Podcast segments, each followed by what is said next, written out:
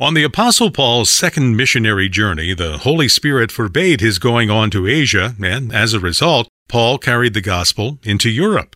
But God had not forgotten Asia, and as the apostle comes to the end of his journey, he finds himself in the great city of Ephesus, with the door to Asia open once again.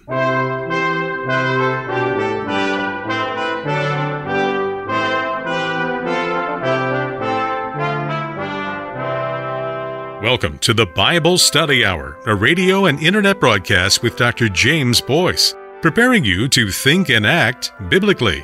God provided a new field in which the Apostle Paul was to work, and with it, new workers. Priscilla and Aquila are a married working class couple, and Apollos, an educated and eloquent Greek. Some very different people who use their gifts and talents to spread the good news of Jesus Christ. Join Dr. Boice now as he introduces Paul's opportunities, his ministry, and his fellow workers to the ancient city of Ephesus, right at the door to the province of Asia.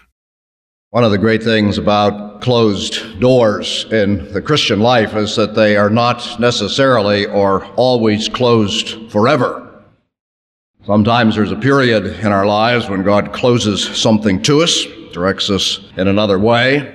But then as we go on in the Christian life, we find that later God opens the door and we find a new field of service. We have a case of that in the 18th chapter of Acts, beginning at verse 18, that we're to study because in these verses we find the door to Asia, primarily through the important town of Ephesus, opening for the Apostle Paul. I've spoken of closed doors because if you can think back earlier to the 16th chapter when Paul was passing through that area of the world for the first time, you may recall that it was on that occasion, on his second missionary journey, that the Holy Spirit kept closing doors for them as they made their way across country and ended up at Troas, right across from Macedonia. They wanted to go into Asia and were told that the Holy Spirit forbid it. They wanted to go into Bithynia, and the Holy Spirit kept them from going there. That is, they couldn't veer to the left and south, they couldn't veer to the right and north, but as they kept on, they eventually ended up carrying the gospel into Europe. But that didn't mean that God had forgotten Asia. And here in the province of Asia was this great city of Ephesus.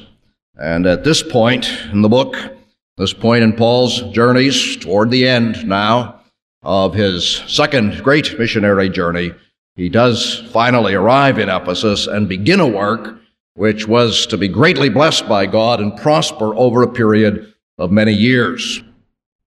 Certainly, Luke, who writes the book, was aware of the importance of this city because at this point, and indeed for the rest of the next two chapters, he seems to be concentrating on this city. Matter of fact, he concentrates on the city so much that he does something that has always been confusing to Sunday school teachers. Those who teach the book of Acts in Sunday school know that, at least at this portion of the book, you have to teach it in terms of Paul's missionary journeys.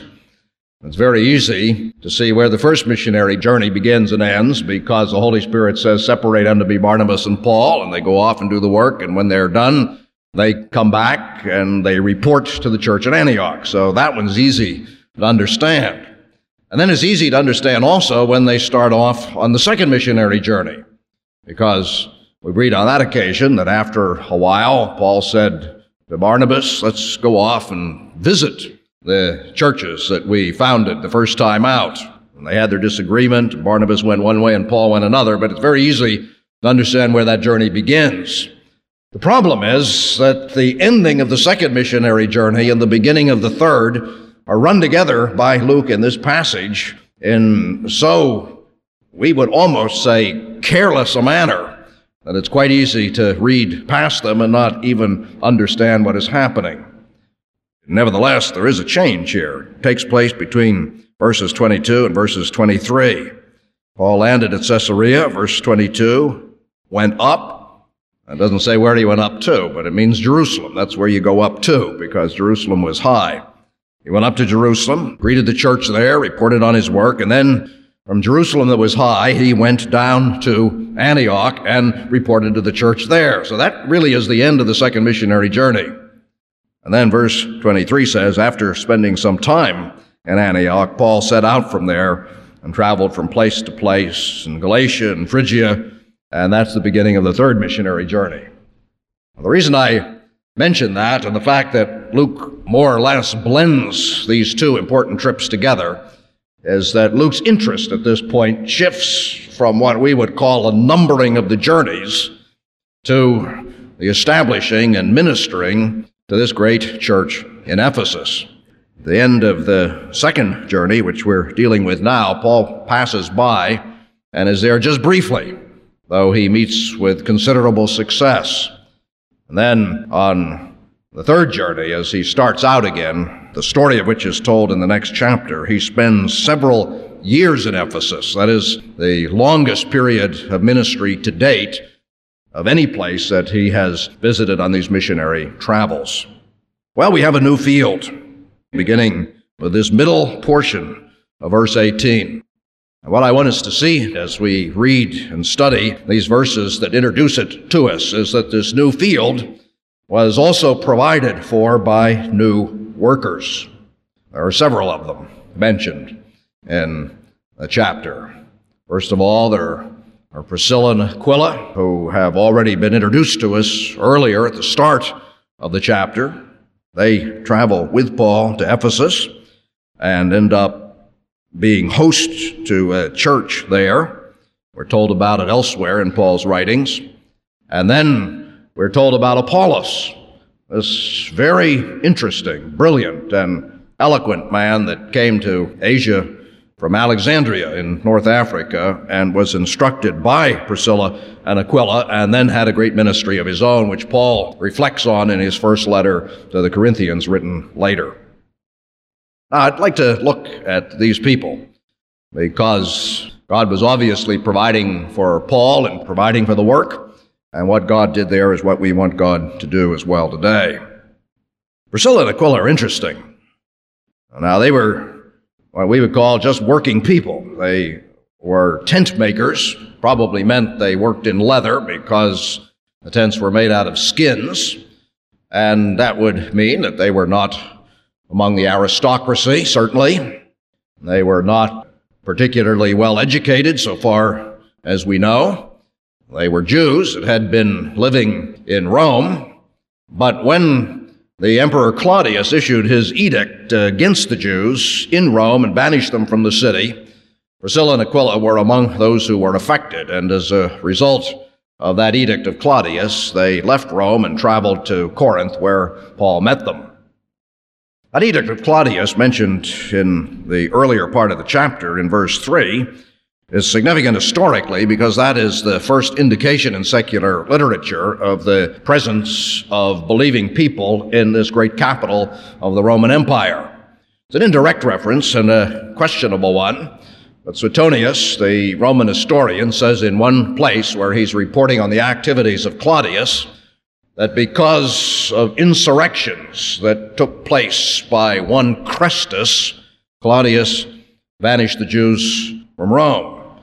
Always been a great deal of speculation what Suetonius meant when he said that this trouble was at the instigation of a man named Chrestus, C H R E S T U S. Could, of course, be a reference to somebody that we've never heard of and don't know about in any other way, but the general feeling is that what Suetonius probably did was mix up the word Christus with the word Christ. He was writing about this later, after all, and was getting it secondhand. And all he really knew is that at this time there was a great deal of disturbance in the Jewish community that centered around this person whose name he thought was Christus. Probably was the name Christ, and it's an indication that there in the Jewish community in those days there was a great deal of ferment.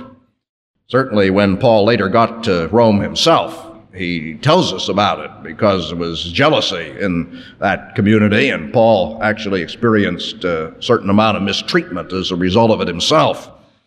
But here you have a disturbance which resulted, as I've indicated, in Priscilla and Aquila being banished from the capital.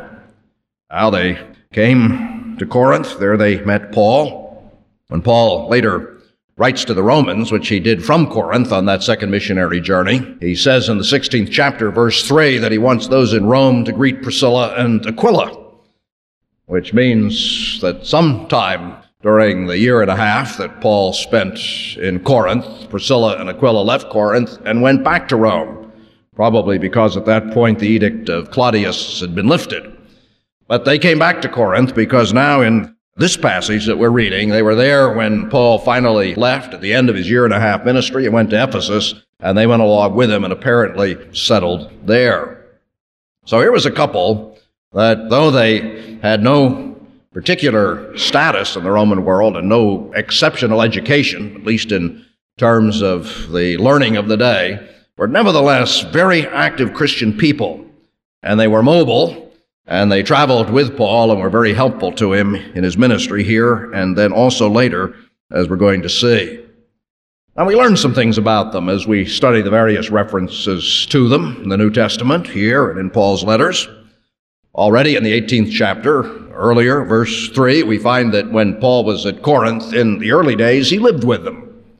Now, we looked at that. We saw that Paul had come from Macedonia and at that point apparently had run out of money. Churches had been helping him along the way. No doubt the church at Antioch had done that, and the churches of Macedonia had done it as well. When he writes to the Philippians in the letter that bears that name, he thanks them for having sent money to his support time and time again. Well, there were several occasions when the churches of Macedonia supported him. Yet when he got to Corinth, he had no money, and found that he had to work, which he was quite willing to do, and in that connection fell in with Priscilla and Aquila, who had the same trade he did. So here you have a couple that opened their house to Paul and labored with him not only in this manual trade of tent making, but also in the gospel, and undoubtedly learned a great deal from him during the time they lived together in that city.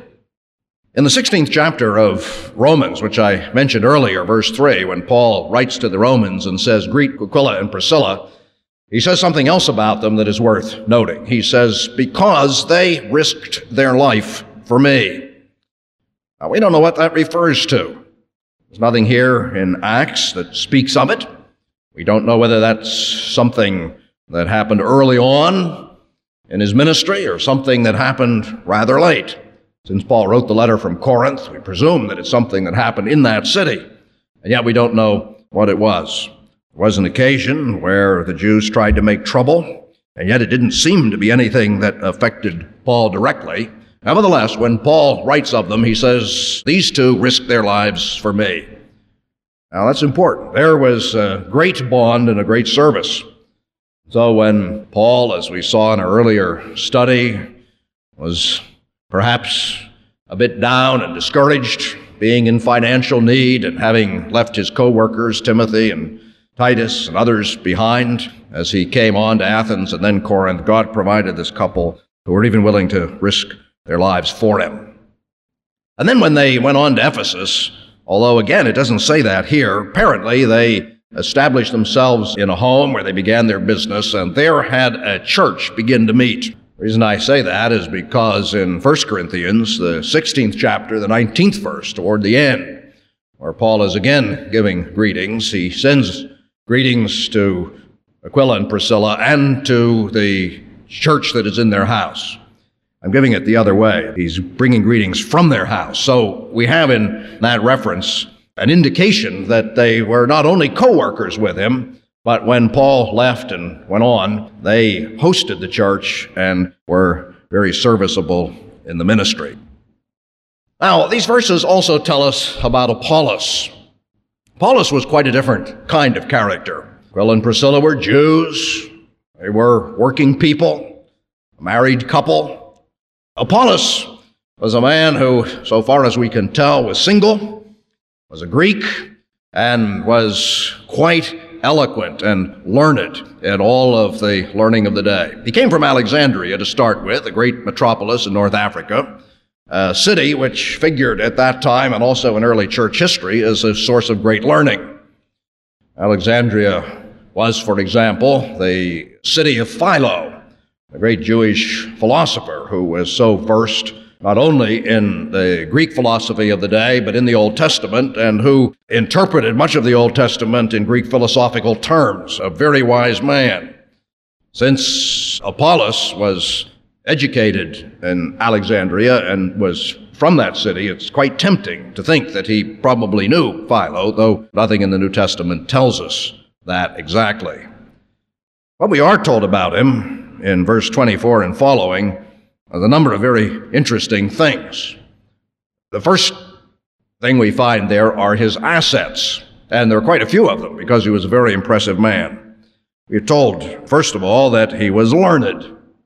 That is, he had been taught all the learning of the day. He'd gone to school. Not only high school, he'd gone to what we would call college and university, and he had done graduate work. He was a very learned man. Secondly, we're told that he had a thorough knowledge of the scriptures.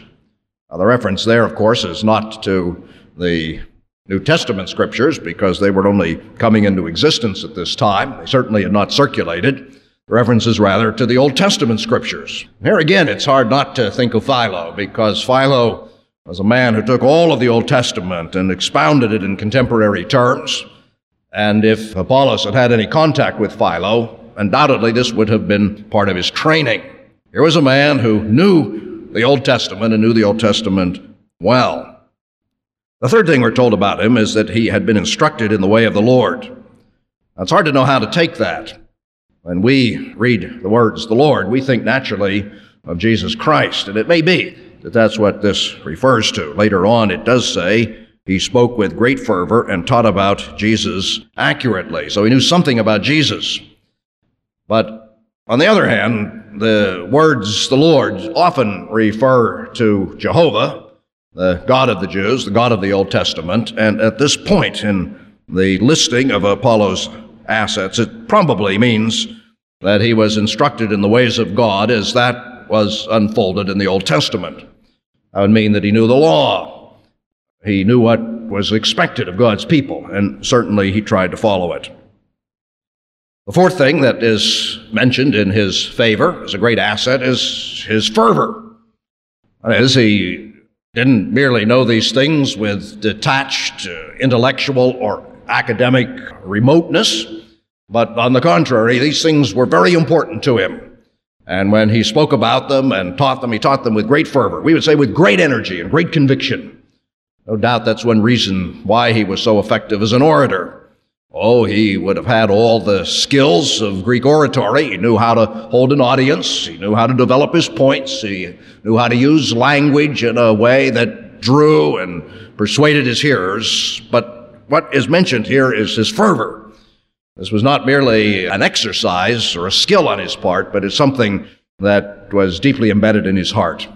And then finally, the fifth thing mentioned is that he taught about Jesus accurately.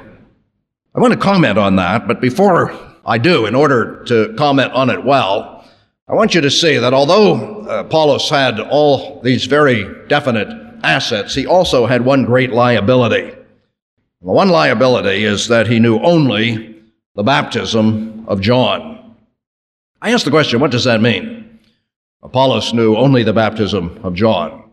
Well, it can mean one of two things. It can mean that he knew only the baptism to repentance and not the baptism that is associated with the work of the Holy Spirit when a person first comes to Jesus Christ. It would mean, perhaps, that he was strong in his knowledge of the first person of the Trinity, and even to a certain extent in his knowledge of the second person of the Trinity, but he knew nothing about the third person of the Trinity. It could mean that, and there's some encouragement to think that it does, because in the next chapter we have a situation like that, where the baptism of John is mentioned, people knowing that baptism, but who understood nothing of the Holy Spirit.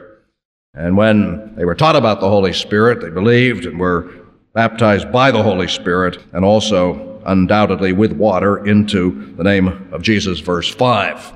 I say that's one meaning. On the other hand, this could mean something quite different. When it says that uh, Apollos knew only the baptism of John, it could mean particularly since this is put in the context of Apollos' knowledge of the Old Testament, that he knew the unfolding of God's plan up to and including the ministry of John the Baptist, but that he did not yet know that the Messiah, whom John the Baptist had come to announce, had actually come.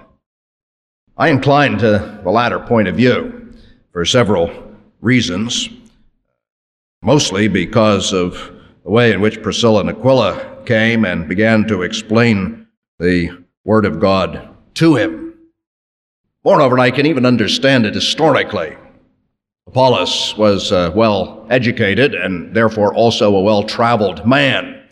And we can well imagine that in his very early days, in his youth, he had gone up to Jerusalem, especially if he had an interest in the Old Testament scriptures, and while there in those days had come perhaps under the influence of the preaching ministry of John the Baptist. Certainly, if he had a spiritual heart, he would have responded to John's preaching, and he would have heard John preach that he had come to prepare the way of the Messiah. We're not told a whole lot about John's preaching in the New Testament, but John would have known the Old Testament scriptures. We know that he quoted them on occasion, quoting Isaiah for his own ministry, that he had come to make straight the way of the Lord. And perhaps, we don't know this for sure, but perhaps uh, Apollos had soaked this up and had come to believe, no doubt rightly, that the time of the Messiah was near and had taken it upon himself as his task now as John the Baptist disciple to go and preach the same message. And perhaps with that message on his lips, he had returned to Alexandria and had preached there, and then eventually had gone on to Asia and Ephesus, as we find in this passage, and had preached the same thing there. Here was a man who knew what the Old Testament scriptures taught, who understood what the Messiah would do, and who said, The time is at hand, the Messiah is about to come. I say that may very well be what it means when it says that he taught about Jesus accurately. That is, everything that Jesus was to do, Apollos was knowledgeable of and willing to teach on the basis of the Old Testament scriptures. And yet he didn't know that Jesus had come. Now, what do you do with a case like that? Here's a man of great eloquence, great ability, and apparently even being greatly used of God because he went into the synagogues and he was arguing most effectively with the Jews and other people. Well, let me tell you a story from church history. Back at the time of the Reformation in England, there was a man like this, a man who was very learned, had a thorough knowledge of the scripture, and who could speak with great fervor and eloquence. He Was a bishop in the church at the time. His name was Hugh Latimer. Uh, Hugh Latimer was the man who was later martyred for his faith during the Reformation and who was carried out to the stake with Master Ridley and had those great words, which are often quoted in church history courses. He said, Be brave, Master Ridley, and play the man. We shall this day light such a candle in England as I trust by God shall never be put out. So that was a great dying testimony of this great martyr, Hugh Latimer. But in the early days, Hugh Latimer was not a Christian. He was in the church, through the scriptures, but he didn't really know what it meant to be born again, and he certainly was not justified by faith. Like many in his day, he still thought that the way to get to heaven was by works. Now, there was a young monk who knew Latimer and looked up to him a great deal. His name was Bilney. He's just a little man, and he didn't have much education, and no one thought very much of him. And he wondered how in the world it would be possible for him to bring the gospel to this important man, Hugh Latimer. Well, he prayed about it and finally hit upon an idea. Priests were required to hear the confessions of those that wanted to confess their sins. So one day when Latimer was ministering in church, Bilney went up to him, and as he was going out of the church, tugged at his sleeve and said to him, Sir, may I say my confession? Are you willing to hear my confession? And Latimer, of course, said yes, he would. So they went into the confessional, and Bilney began to confess. But what he confessed was the gospel. He spent a lot of time confessing how he was a sinner and was unable to save himself by his own good works. But how he was so thankful that Jesus had died for him, and now by faith the righteousness of Jesus could be imputed to him apart from works. And that's what he confessed to Hugh Latimer. Hugh Latimer heard the gospel in that way in the confessional for the very first time and was converted. It was a very clever device on the part of this young monk, Bilney, but God richly used it, and it was important in the outworking of the English Reformation. Now, something like that happened here. I can imagine that when uh, Apollos, this very learned man, came to Ephesus, Priscilla and Aquila, who were still there at the time, Paul having gone on to Jerusalem and then to Antioch, said to each other, This is a very distinguished and interesting man. Let's go to hear him. Apollos was teaching in the synagogue. They were Jews. They were welcome, of course, as others were also. So they went up and they listened and they sat there and they had the same kind of reaction that many Christian people have had sitting in the pews of Christian churches listening to ministers who are very learned and eloquent but don't know the gospel. They must have said to themselves, This man certainly knows the Bible and he can quote the Old Testament effectively.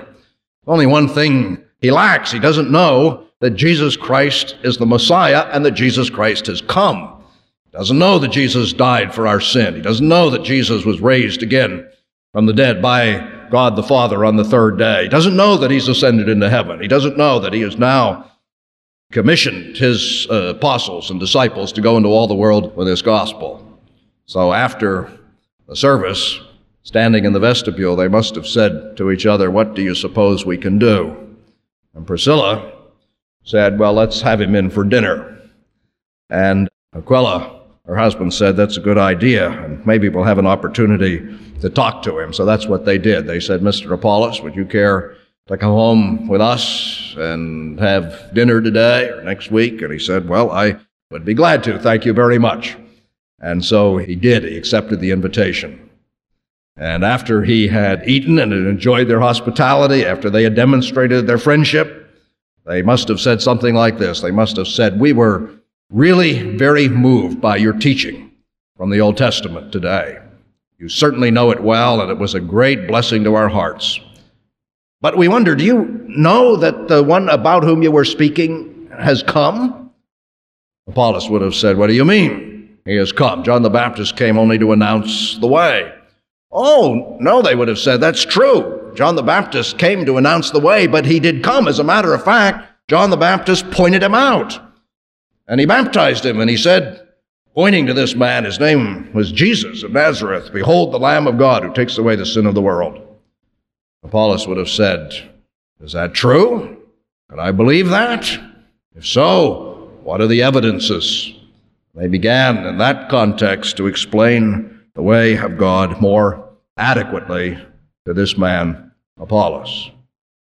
And I must say at this point, he was more receptive to teaching and encouragement than many members of the clergy I have known.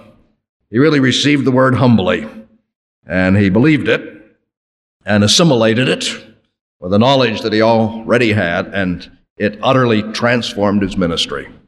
We know that because later he went on to Corinth, where, as it tells us, he was greatly used of God.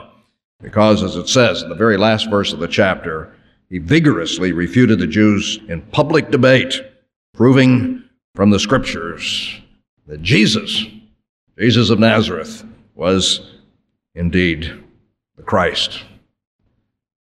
Now, those are the people that God brought to help Paul and the others in this work in Asia and also in Corinth, where the word had gone forward in such power. Let me apply what we have looked at here to us in these ways.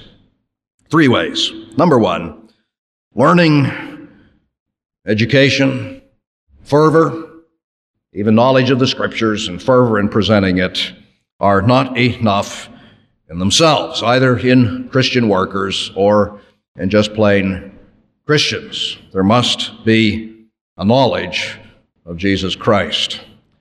I say that because there are always many people who sit in churches who learn a great deal. They know in our day not only the Old Testament, but they know the New Testament as well. And if you ask them to tell the Bible stories, they certainly are able to tell them.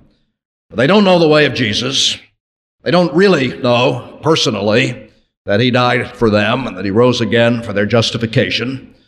They know his name, but they don't know him as their Savior and Lord, and they are not his disciples. And so I say, in order to apply this, using the case of Apollos as an example, that although you may have gone to church for many, many years, and you may know a great deal about the scriptures, the mere learning and even the fervent teaching of these things is not enough. You must know Jesus Christ and you must trust Him. To know all of the other is good, but you can know that and still be lost. What you have to know is that Jesus died for you and trust Him if you're to be His and go to heaven. The second thing is this obvious point. Many different kinds of people are needed in Christ's work.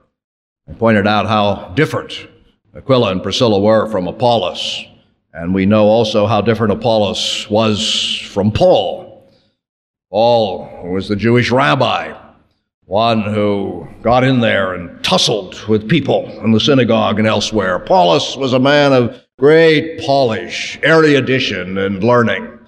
Matter of fact, later on, quite apart from anything that Apollos or Paul had done, it produced a problem at Corinth because some were naturally attracted to Apollos and his gifts, and they said, We're of Apollos. And others were attracted to Paul and his insight, and they said, We're of Paul. Others said, We're of Peter, and so on. There were factions in the church, and neither Peter nor Paul nor Apollos were part of it, and Paul did everything he could to overcome it, saying, at one point, I have planted, Apollos has watered, but it's God who gave the increase. But nevertheless, they were quite different.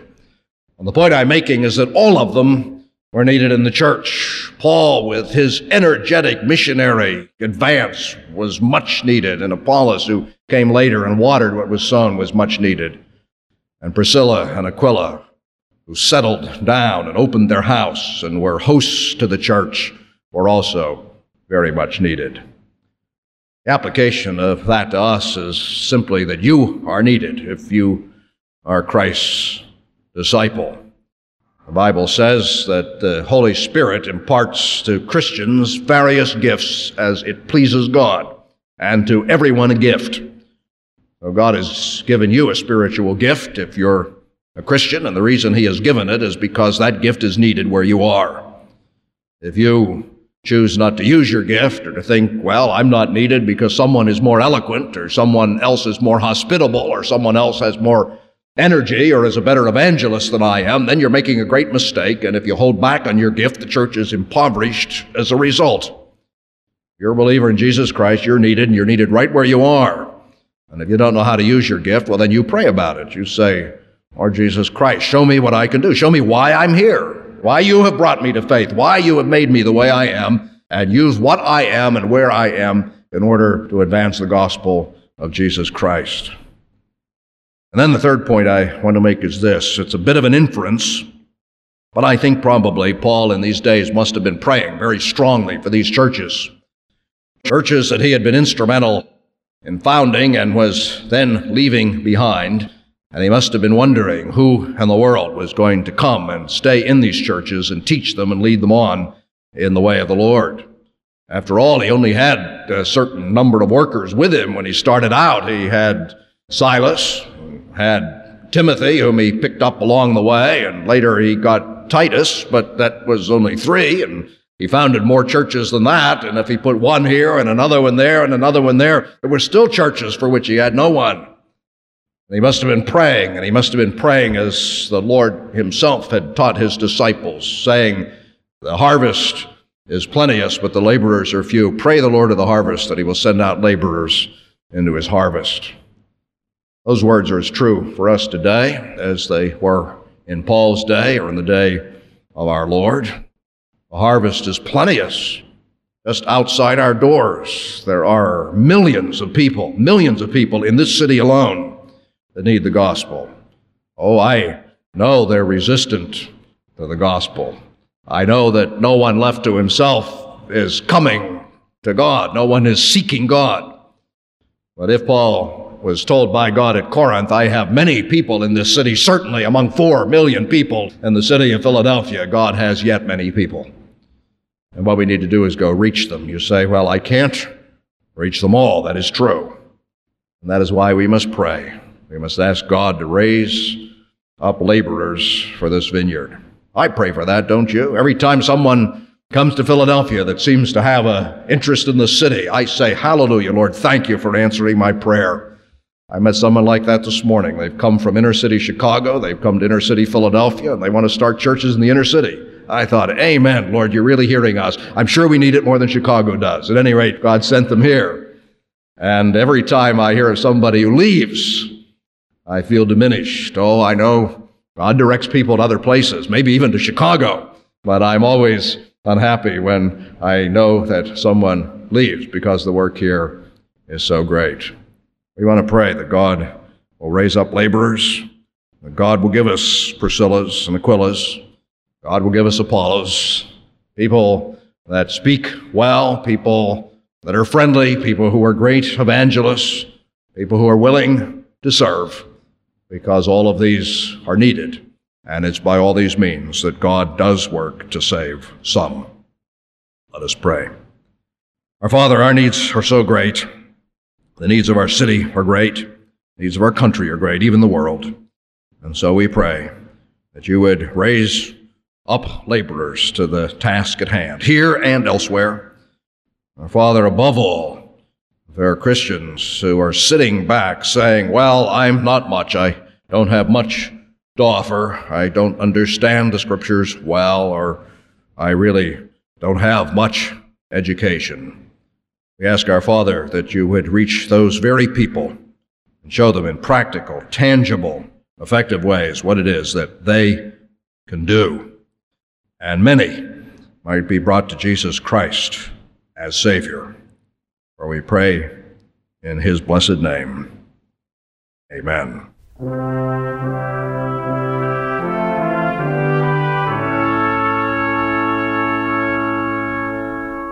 Thanks for listening to this message from the Bible Study Hour, a listener supported ministry of the Alliance of Confessing Evangelicals.